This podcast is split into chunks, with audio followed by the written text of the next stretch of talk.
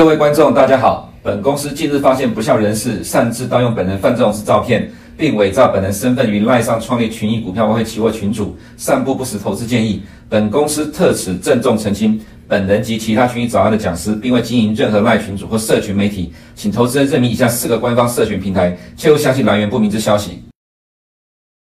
欢迎收看群益早安，今天是一月四号了，二零二三年的第二个交易日了哈。那进入二零二三年呢，市场当然会有很多新的期待。我们看到媒体大概很多都在讲，呃，今年的呃今呃对今年的展望相对上是比较乐观的哈。那有很多的多头的看法，当然空方的仍然存在。那我们在节目当然是跟呃投资人去陈述说现在市场的现况，从这现况里面去找出要可能发展的方向了哈。所以今天呃我们焦点提到一个世界三个市场。我们要讲就就是说，其实这个市场不是那么一面倒的看坏了哈。这个其实是现在金融市场的情况。如果你的眼里只有 Tesla，只有 Apple，那当然你觉得糟得不得了。但实际上，呃，全球市场并不是这样的情况。目前看起来，十月之后的确是很明显的分歧的走势了哈。那么也是因为这样呢，呃，我们今天有提到说，是不是不再为马股美股马首是瞻了？其实，在台股的部分是啦，台股仍然是为美股马首是瞻哈。其实长期以来一直都是如此。全球股市本来也就一直是为呃美股马首是瞻，不过在呃去年十月之后出现了一些变化。在去年十月呢，呃十月之后，我们常常用欧洲股市的走势去对比美国股市的走势，尤其是在道琼的部分，我们都看到了欧洲股市带领的美股的上涨，呃道琼的部分上涨。那么在最近的走势呢，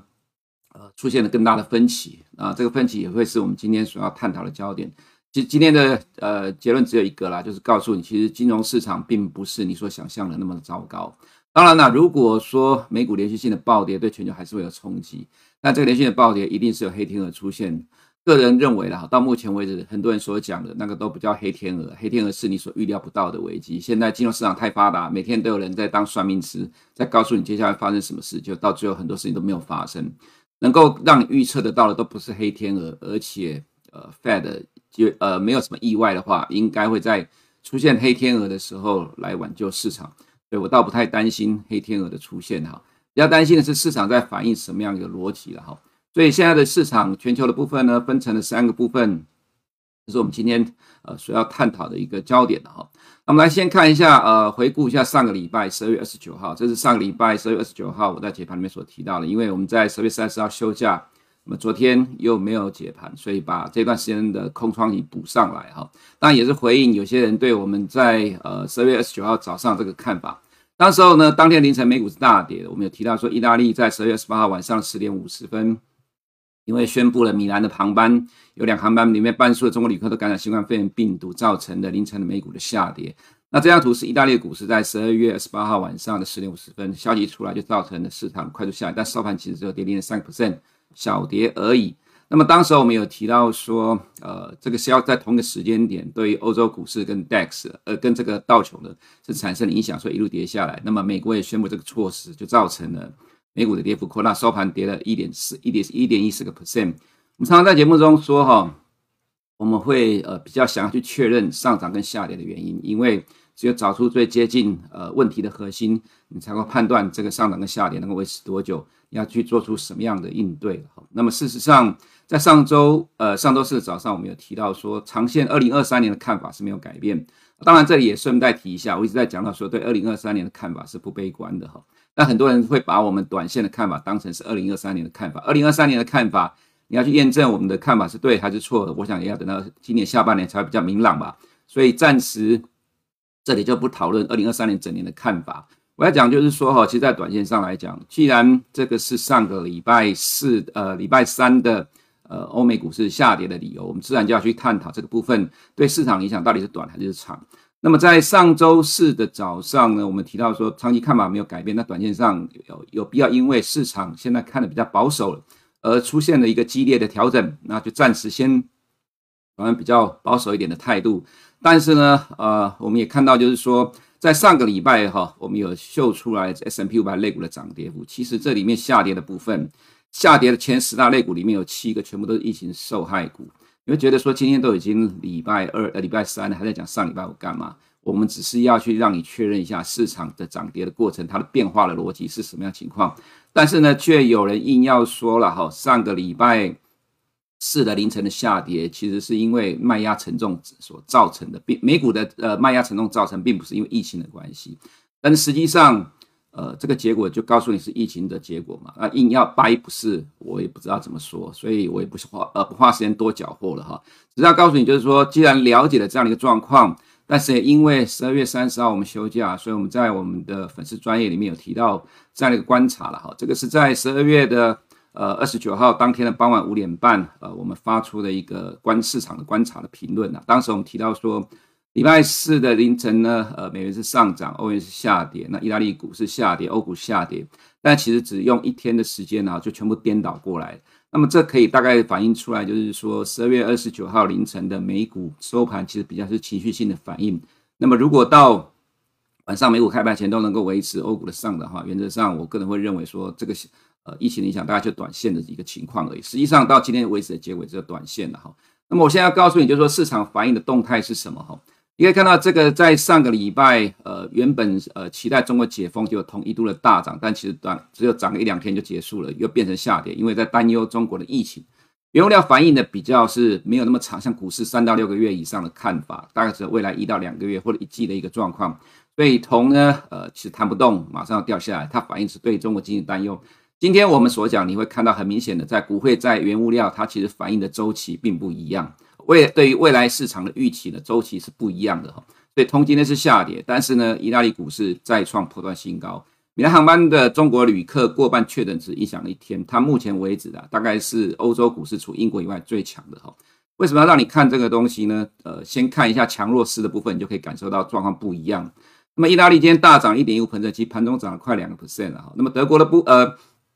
意大利一涨了，马上就有空方出来喊说。呃，这个债市有危机，因为升息，但实际上，易德的十年公债值利差其实已经从高档回跌到相呃短期的相对低档了啊，其实还好。那么英国的话，这也很有意思了哈。昨天盘中一度大涨两个 percent，收盘涨一点三七 percent，它距离二零二二年的高点只差了三点一个 percent，而且英国央行还公开的宣布，对于今年的 GDP 衰退一点五个 percent，二零二四年衰退一点一点零个 percent，不是说经济衰退股市会大跌嘛？可是，其实，在已开发市场啊，我们长期的观察，不见得是如此。以前的节目中，我们也有秀过了哈。这其实是一个蛮有趣的一个现象了哈。那么再来就是 DEX 呢，一样了哈，在上周二十八号的收盘是跌的，但其实到昨天的收盘已经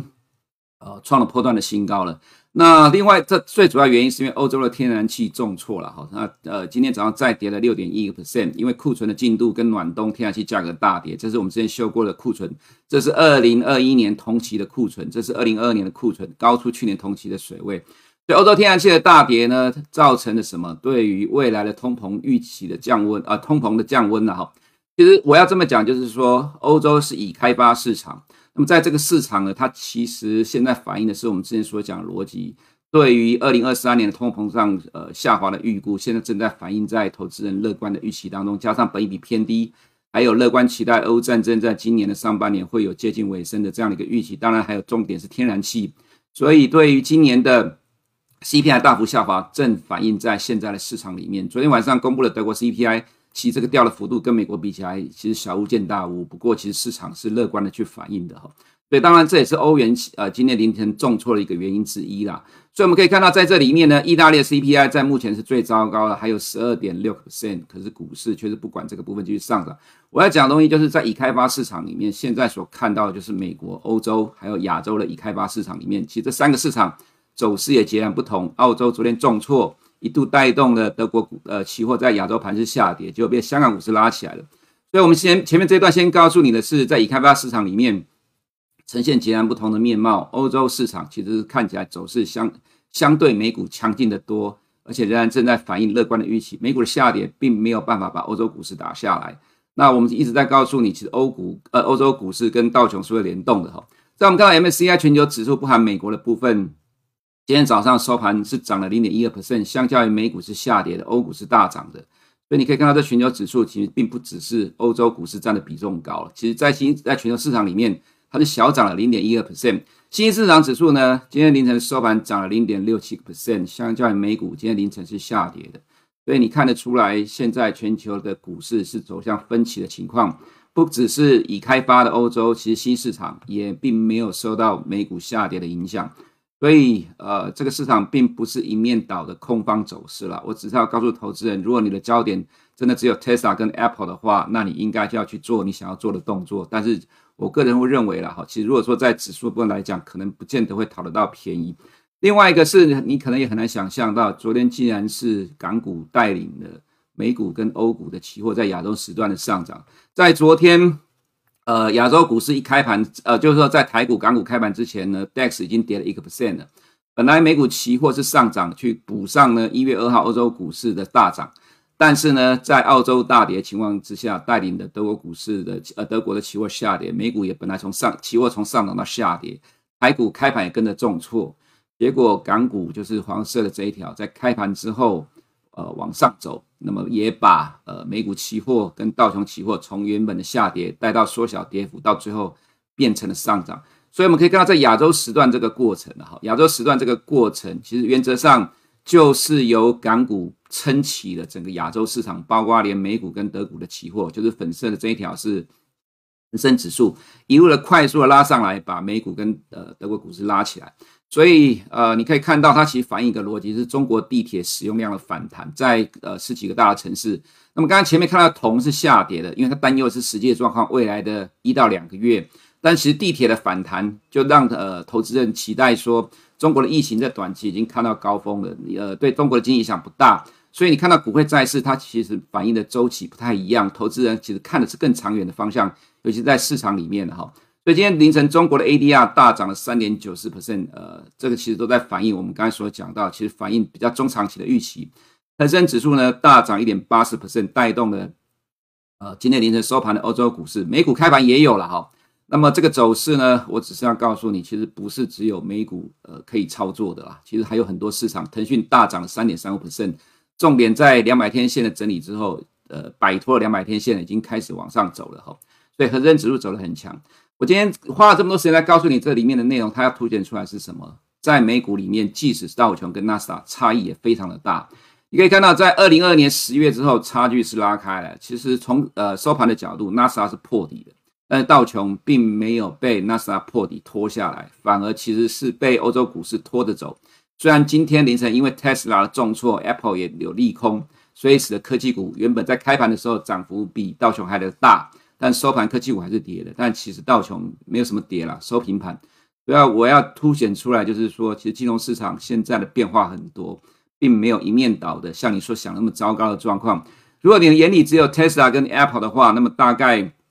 你就会看到韩国跟台湾的状况了哈。那么黑色的部分是纳斯达收盘价破底，绿色是韩国啦，因为韩国三星占的比重高，所以韩国指数绿色的这一条也快要破底了。那么台湾是上面的黄色这一条。事实上了哈，台股这一波的反弹跟道琼的反弹比较接近幅度上，所以其实台股也不见得都只看费半或者是纳斯达，它其实也在看道琼。这只要告诉你分歧的状况是非常的明显。所以其实总结下来就是说，这是我们一直在强调的。其实我们看的是全球金融市场，不单只是美国。当然，如果你要看台股的话，就要以美股马首是瞻。不过，其实全球金融市场进入十月之后就开始分歧了。它有一个很重要原因在于反映二零二三年通货膨胀的下来。这是第一个，第二个就是提前反映呃未来的经济成长的预估，也就是说，其实二零二三的衰退市场已经 price in 了，那么现在提前在反映今年缓慢的呃呃，就是说在企业获利部分没有那么大幅度的衰退，甚至可能会有一些呃市场的买盘提前反映二零二四，不要觉得怀疑了哈，等一下在半导体的部分就告诉你大概是这种状况。那么原油的话，也因为。呃，利空因素在这边跌下来了，包括呃美国原油也是重挫，天然气重挫，这个会让美国的电价受到压抑。那么美国的暖冬的气候预报导致了天然气的价格下跌，所以这个其实对于金融市场的发展来讲都会是比较正面的。这几个因素呢，也让今天的美国债券殖利率下跌，这是美国人解读原因之一啦。但是我们只是要告诉你，目前金融市场并没有你所想那么悲观，你可能被一大堆的呃空方的消息冲昏了头，满脑子都是崩盘。但实际上，现在的金融市场正在找自己的出路，或者是说多头正在找自己的出路了哈。所以，呃，我们看到从刚刚的部分啊，从整个全球市场来看，你可以看到现在很明显的截然不同的三个部分。美国的话，呃，因为 Apple 的权值大，Tesla 权值也大，科技股纳斯达是在破底的边缘。但是道琼的走势比较接近欧洲股市，那么欧洲股市又比道琼来的更强。那么 S M P 呢，介于道琼跟纳斯达之间，原因是因为现在科技股大概占了差不多三十五 percent 的比重，所以会变成说，其实如果你要做 pair trade 的话，原则上 S M P 已经没有意义了，就是看道琼跟纳斯达之间的差距。但是我们要讲的就是说，既然现在的市场它已经在反映二零二三年预估。可是很多人都会说，二零二三年经济要衰退，但是为什么你会看到已开发市场正在慢慢的往上推进？除了美国以外，当然它就是常年呐，或长期以来已开发市场的逻辑，永远往未来看，永远在看未来的预期。那么这个未来的预期呢，另外一个是它是要有一个能够看得到的范围。如果你是看不到未来，那就会像二零零八年跟两千年泡沫破灭的情况一样，你看不到未来的低低点，自然修正时间就很长。那么这一次呢，对二零二三年的通货膨胀的预估，不管是欧元区或者美国，原则上市场的预估都是快速的降温呐。当然，美国投资人自己不相信，因为 Fed 现在不肯松口，但欧洲投资人相信自己的通膨会快速降温，所以呈现出来是不同的结果了哈。本周会有 Fed 官员谈话，不过重点在明天凌晨的 FOMC 的会议记录了哈。那么这会议记录也许会让美国金融市场再次产生震荡。我们认为，呃，相对上的中期趋势的影响是有限的，影响的会是短线的部分。那么 CME 的利率预测有一段时间没有看，是因为我们认为说已经快要到利率的顶呃终点了哈。这其实里面差距不大。对于呃一次 FOMC 升两码或一码哈，那么升两码就是加快到顶点，升一码就是比较慢，所以这其实影响有限的啦。我们不见得未来每天会把这个 CME 的这个预测秀出来哈。那么重点在于说。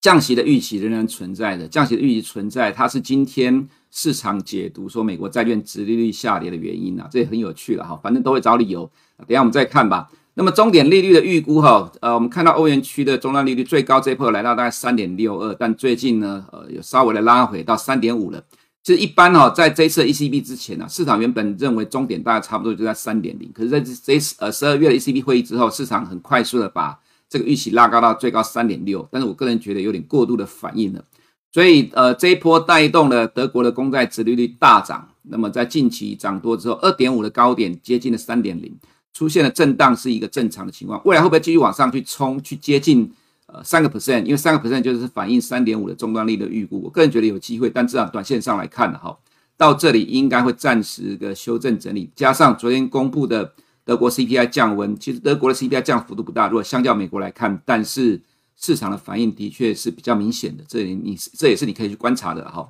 对美国的部分呢，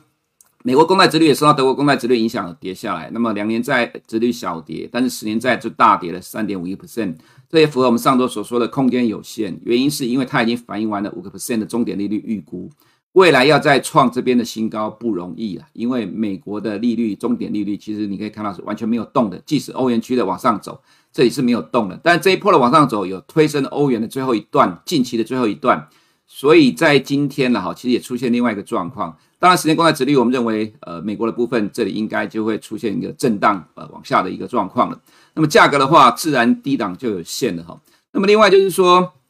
从殖利率部分反映到美元哈。近期出现的这个状况就是呢，殖利率下跌，结果今天凌晨的美元反而大涨。那出现几个不同的变数变化，这个变化指的就是在主要欧元区的部分，当然还有人民币。我们可以看到人民币呢，在呃年终最后一天的时候大幅度的升值，但是在经过两三天之后，美呃人民币维持升值的状态，但美元今天能够克服了这样的压力，也就是说，从今年八月以来，或者是十月以来这个惯性，在这两天今或者说今天出现了改变。所以美元指数呢，这一跌破了，呃，就突破了这一波以来的二十年均线了哈。这看起来，我们建议投资人，因为这是逻辑跟筹码面的调整，所以你只能用相对的强弱来判断方向。另外，重点就是欧元区的官员从呃我们在上周四解盘之后到今天了，很多的官员都是强硬的谈话，但这个强硬的谈话呢，并没有带有带动欧元小幅的创新高之后。今天就大跌，那当然有这样。昨天意大利银行协会的一个谈呃谈话，不过个人觉得这不太可能改变欧洲央行的态度，但却能够造成欧元的大跌。所以我会说，既然是逻辑跟筹码面的调整，你只能用相对的强弱来判断方向。这里是相对的弱势，所以引发了一波的跌势；这里变成相对的强势的哦，所以这里突破了二十天均线，这里跌破了二十天均线，那么你就要提高警觉了。那么至于在经济数据的部分，今天晚上有个重要的就职缺了哈，这个是 Fed 观察的指标。那么呃，预估的数据是叫十月份继续下滑。如果下滑的话，当然对市场就是利多。那明天凌晨 FOMC 记者会，还有礼拜五的平均时薪的部分，今天晚上 ISM 制造业指数没有意外，就是继续往下滑。就职缺预期是一千零二个，一千零二点五万个职缺啊，前期是一千零三十三万，会叫呃十月继续下滑，下滑对市场都是正面有利的哈。那么所以回到市场的部分。我们可以看到，这是道琼的在五十天均线的确是有多头抵抗啊，这本来就是符合我们之前所看的状况。如果这个市场的呃投资人的意识逻辑跟我们所想的是一样的话，这里会有多头抵抗。当然，另外一个跟其他纳斯达不一样的是，它在这里突破两百天均线之后，往上甚至突破了这里高点，再次拉回在五十天均线出现的多头抵抗，这是合理的情况，因为它变成转成比较正面的架构。所以没有意外的话，哈，这个两百天移动平均线虽然是在缓跌，但是我个人认为它在未来就是会呃走的比另外两个指数来的更强，原因是均线会形形成支撑，接下来就在等待这个上面下来的五十天呃这个二十天均线了。所以呃这个我们认为说道琼走势接下来都会比纳斯达来的更强势 S M P 五百原则上它就是夹在两者的中间的哈。那么 Apple 的走势呢，昨天有利空。所以今天又跌了三点七十 percent，这是一个破线的一个走势。那么 Tesla 今天重挫了十二个 percent，所以昨天的美股一开盘其实是上涨，因为欧洲股市的带动，但是因为 Tesla 开盘就跌了，所以整个都被 Tesla 拖下来。还是一样的一个看法，如果你的眼里只有 Nasda，那自然你就看不到其他的市场。但是没有办法，因为台湾的呃台湾股市科技股比重比较高，台湾投资里面眼里面都是这些股票，所以你看不到其他以外的东西，这也没有办法。我们也认为说这是合理的情况了，不过。对于我们是呃期货公司来讲，我们不是只有看美国市场了，我们是全球市场都一起看。我们当然会看到美国市场，尤其是科技股以外的呃的一些商机了哈。所以我们建议投资人的眼光可以放远一点，不要只专注于美国科技股的部分。那当然，SARS 也会受到影响。那么亚洲市场的动态的部分，我们刚才在前面就是把亚洲呃就是恒生的部分呢，跟着整个。欧洲股市放一起看，所以大致上就能够了解整个市场的方向。那么印度在破线之后也出现了多头抵抗了哈，其实整个新市场的走势也相也相较于美股是强势的。那么中国的部分呢，呃，为什么昨天港股会涨哈？其实当然反映的呃，这是第一个美呃市场解读的理由了哈，就是中国的十多个城市地铁活动回温，意味着憧憬。呃，疫情的最高峰已经过了，这个呼应中国卫生部门上周表示说，在广州已经到达高峰了。那么北京跟天津的疫情高峰已经过了。坦白讲，你相信吗？我个人是不相信的哈。不过因为官方现在也没有公布数据了，就是要遮盖这个数据的，所以呃，现在官方讲的，看你要不要听呢、不过也因为这样的民间有自己的资料，就像 Bloomberg 会有这个所谓的各个大城市的地铁活动数据。用当做领先指标，这在美国也有了哈。那么用这个数据来证明说，呃，中国疫情已经过了，所以吸引了市场的买盘，这是第一个。那么第二个当然是什么呢？就是呃，因为基期低的关系啦。我们还是强调说，其实科技股指数，很多科技股指数其实已经跌了整整两年，跌的幅度非常的大。所以从十月底这一波的反弹呢，虽然看起来弹的幅度有到差不多四十个 percent。但是其实在，呃，包括恒生指数到最近的走势扭转，原则上扭转了两百天均线的压力了哈。那么正在呃朝向正面的方向来走。我们刚才前面给各位看到腾讯的走势，算是非常强劲。所以呃，恒生指数昨天其实是拯救整个亚洲市场。昨天一开盘，其实呃韩国股市也大跌了一个 percent 多，一点六、一点七个 percent，到最后收盘只有小跌。其实其实被恒生指数拉起来了。台股一开盘也重挫，澳洲也重挫。到最后都是被港股强势的拉起来，整个扭转了亚洲市场的下跌，所以你必须要把这个市场放大眼睛来看，因为它现在有支撑整个区域市场的指标的意义，所以这个是所呈现出来的呃跟一面倒的空不一样的状况了哈。那么在我们就看到 A 股的部分，人民币在呃这个年终最后一天有大幅度升值，但目前为止仍然没有呃改变这样的情况，这其实跟呃实际的经济状况是有点相反的走势了哈，所以。这是否是官方的护盘呢？因为其实，在进入今年之后，很明显可以感受到中国官方强力做多的企图心。当然，这是为了稳定中国的社会了哈。所以，呃，人民币的走势接下来是我们认为需要关注的焦点。如果接下来不再继续贬值的话，自然对于 A 股是比较正面的帮助。所以，昨天的 A 五十呢，虽然是小跌的情况，不过如果在目前这个状况，上个礼拜四的这个反映全球市场反映中国的疫情只有一天的话，那么对于 A 五十当然状况就不会那么糟。那么回到台股了哈，台股其实说实在的，一月十二号台积电的法说，整个市场都在等待台积电是不是能够利空出尽。这么讲好了，其实很多人都认为今年要大崩盘，虽然去年已经跌了一大段，今年还要大崩盘，因为今年你看到的都是说美国经济要衰退，所以台股要跟着崩盘，美股要崩盘，会有一大堆的危机系统性风险出来。那么美股今年呃以 S M P 五百大概跌了跌了接近二十个 percent。对于台股的部分来讲，台积电占整个全值大概二十七到二十八个 percent。呃，台积电啊哈，因为现在呃五奈米、三奈米比呃五奈米比重高，七奈米比重也高，现在 lead time 会拉得更长，大概差不多三个月的时间。所以台积电 lead time 长，那么通常其实在历史上，台积电股价从早年的十几二十年以前，会提前大概半年的时间反映未来的呃获利预估，到现在可能会提前到一年的哈。那这其实是因为台积电能见度呃很高的关系，所以第一季是台积电的业绩的低点，第二季能不能起来，其实市场认为会起来，但是有可能不起来。但即使第二季没起来，第三季也会起来。所以我的意思就是说，呃，其实你可以看到今天之前大概有几篇的外资报告在跟你喊二零二四的预估，实际上呃在历史上这种状况常发生，要涨的时候，今年状况今年是衰退的，他就喊二零二四。这我们在节目中也说过。我要讲的东西就是呢，其实市场都知道。呃，基本的预估是最坏的状况会发生在第一季，这指的是台积电的部分。那么能不能在法说之后出现利空出尽，市场都在等待。那么在最近几天，尤其是昨天开盘第一个交易日，驱动 IC 大涨，其实这是已经变成到 button up 了。我们本来都节目中都在讲 top down 了哈，那 button up 是因为盘面上有在反应的。那么其实现在券商在喊呃驱动 IC 见底了，其实实际上没有那么快，但是呃股价涨得动。就告诉你说，其实现在在台股的气氛里面也没有那么糟糕，因为市场正在找理由买进，所以下个礼拜的台积电很重要。如果它的呃法说的结果证实了第一季是最糟的情况，坦白讲，其实我个人认为很多的市场力量其实是在等待这个法说的结果，要去搞一个利空出尽了哈。所以对台股而言，我要讲的是，其实不要眼里只有看 Tesla 跟 Apple。那么，呃，中长期的市场的乐观，呃，市场的预估，它不会只看当下，会去反映长期的方向，尤其在半导体，你还是要留意一个部分，半导体从十年以前的提前半年反应到现在，市场越来越透明，台积电技术领先优势越来越强的情况之下，它领先反应的时间越来越长，越来越久，呃，现在很有可能没有意外的话，会提前去反映二零二四年的乐观预估，这是我们认为对台股你可能要留意的一个发展方向。以上是我们今天群益早安的内容，我们明天见。如果你不想错过最新市场动态，记得开启小铃铛并按下订阅。此外，我们在脸书、YouTube 以及 Podcast 都有丰富的影片内容，千万不要错过。每日全球财经事件深度解说，尽在群益与您分享。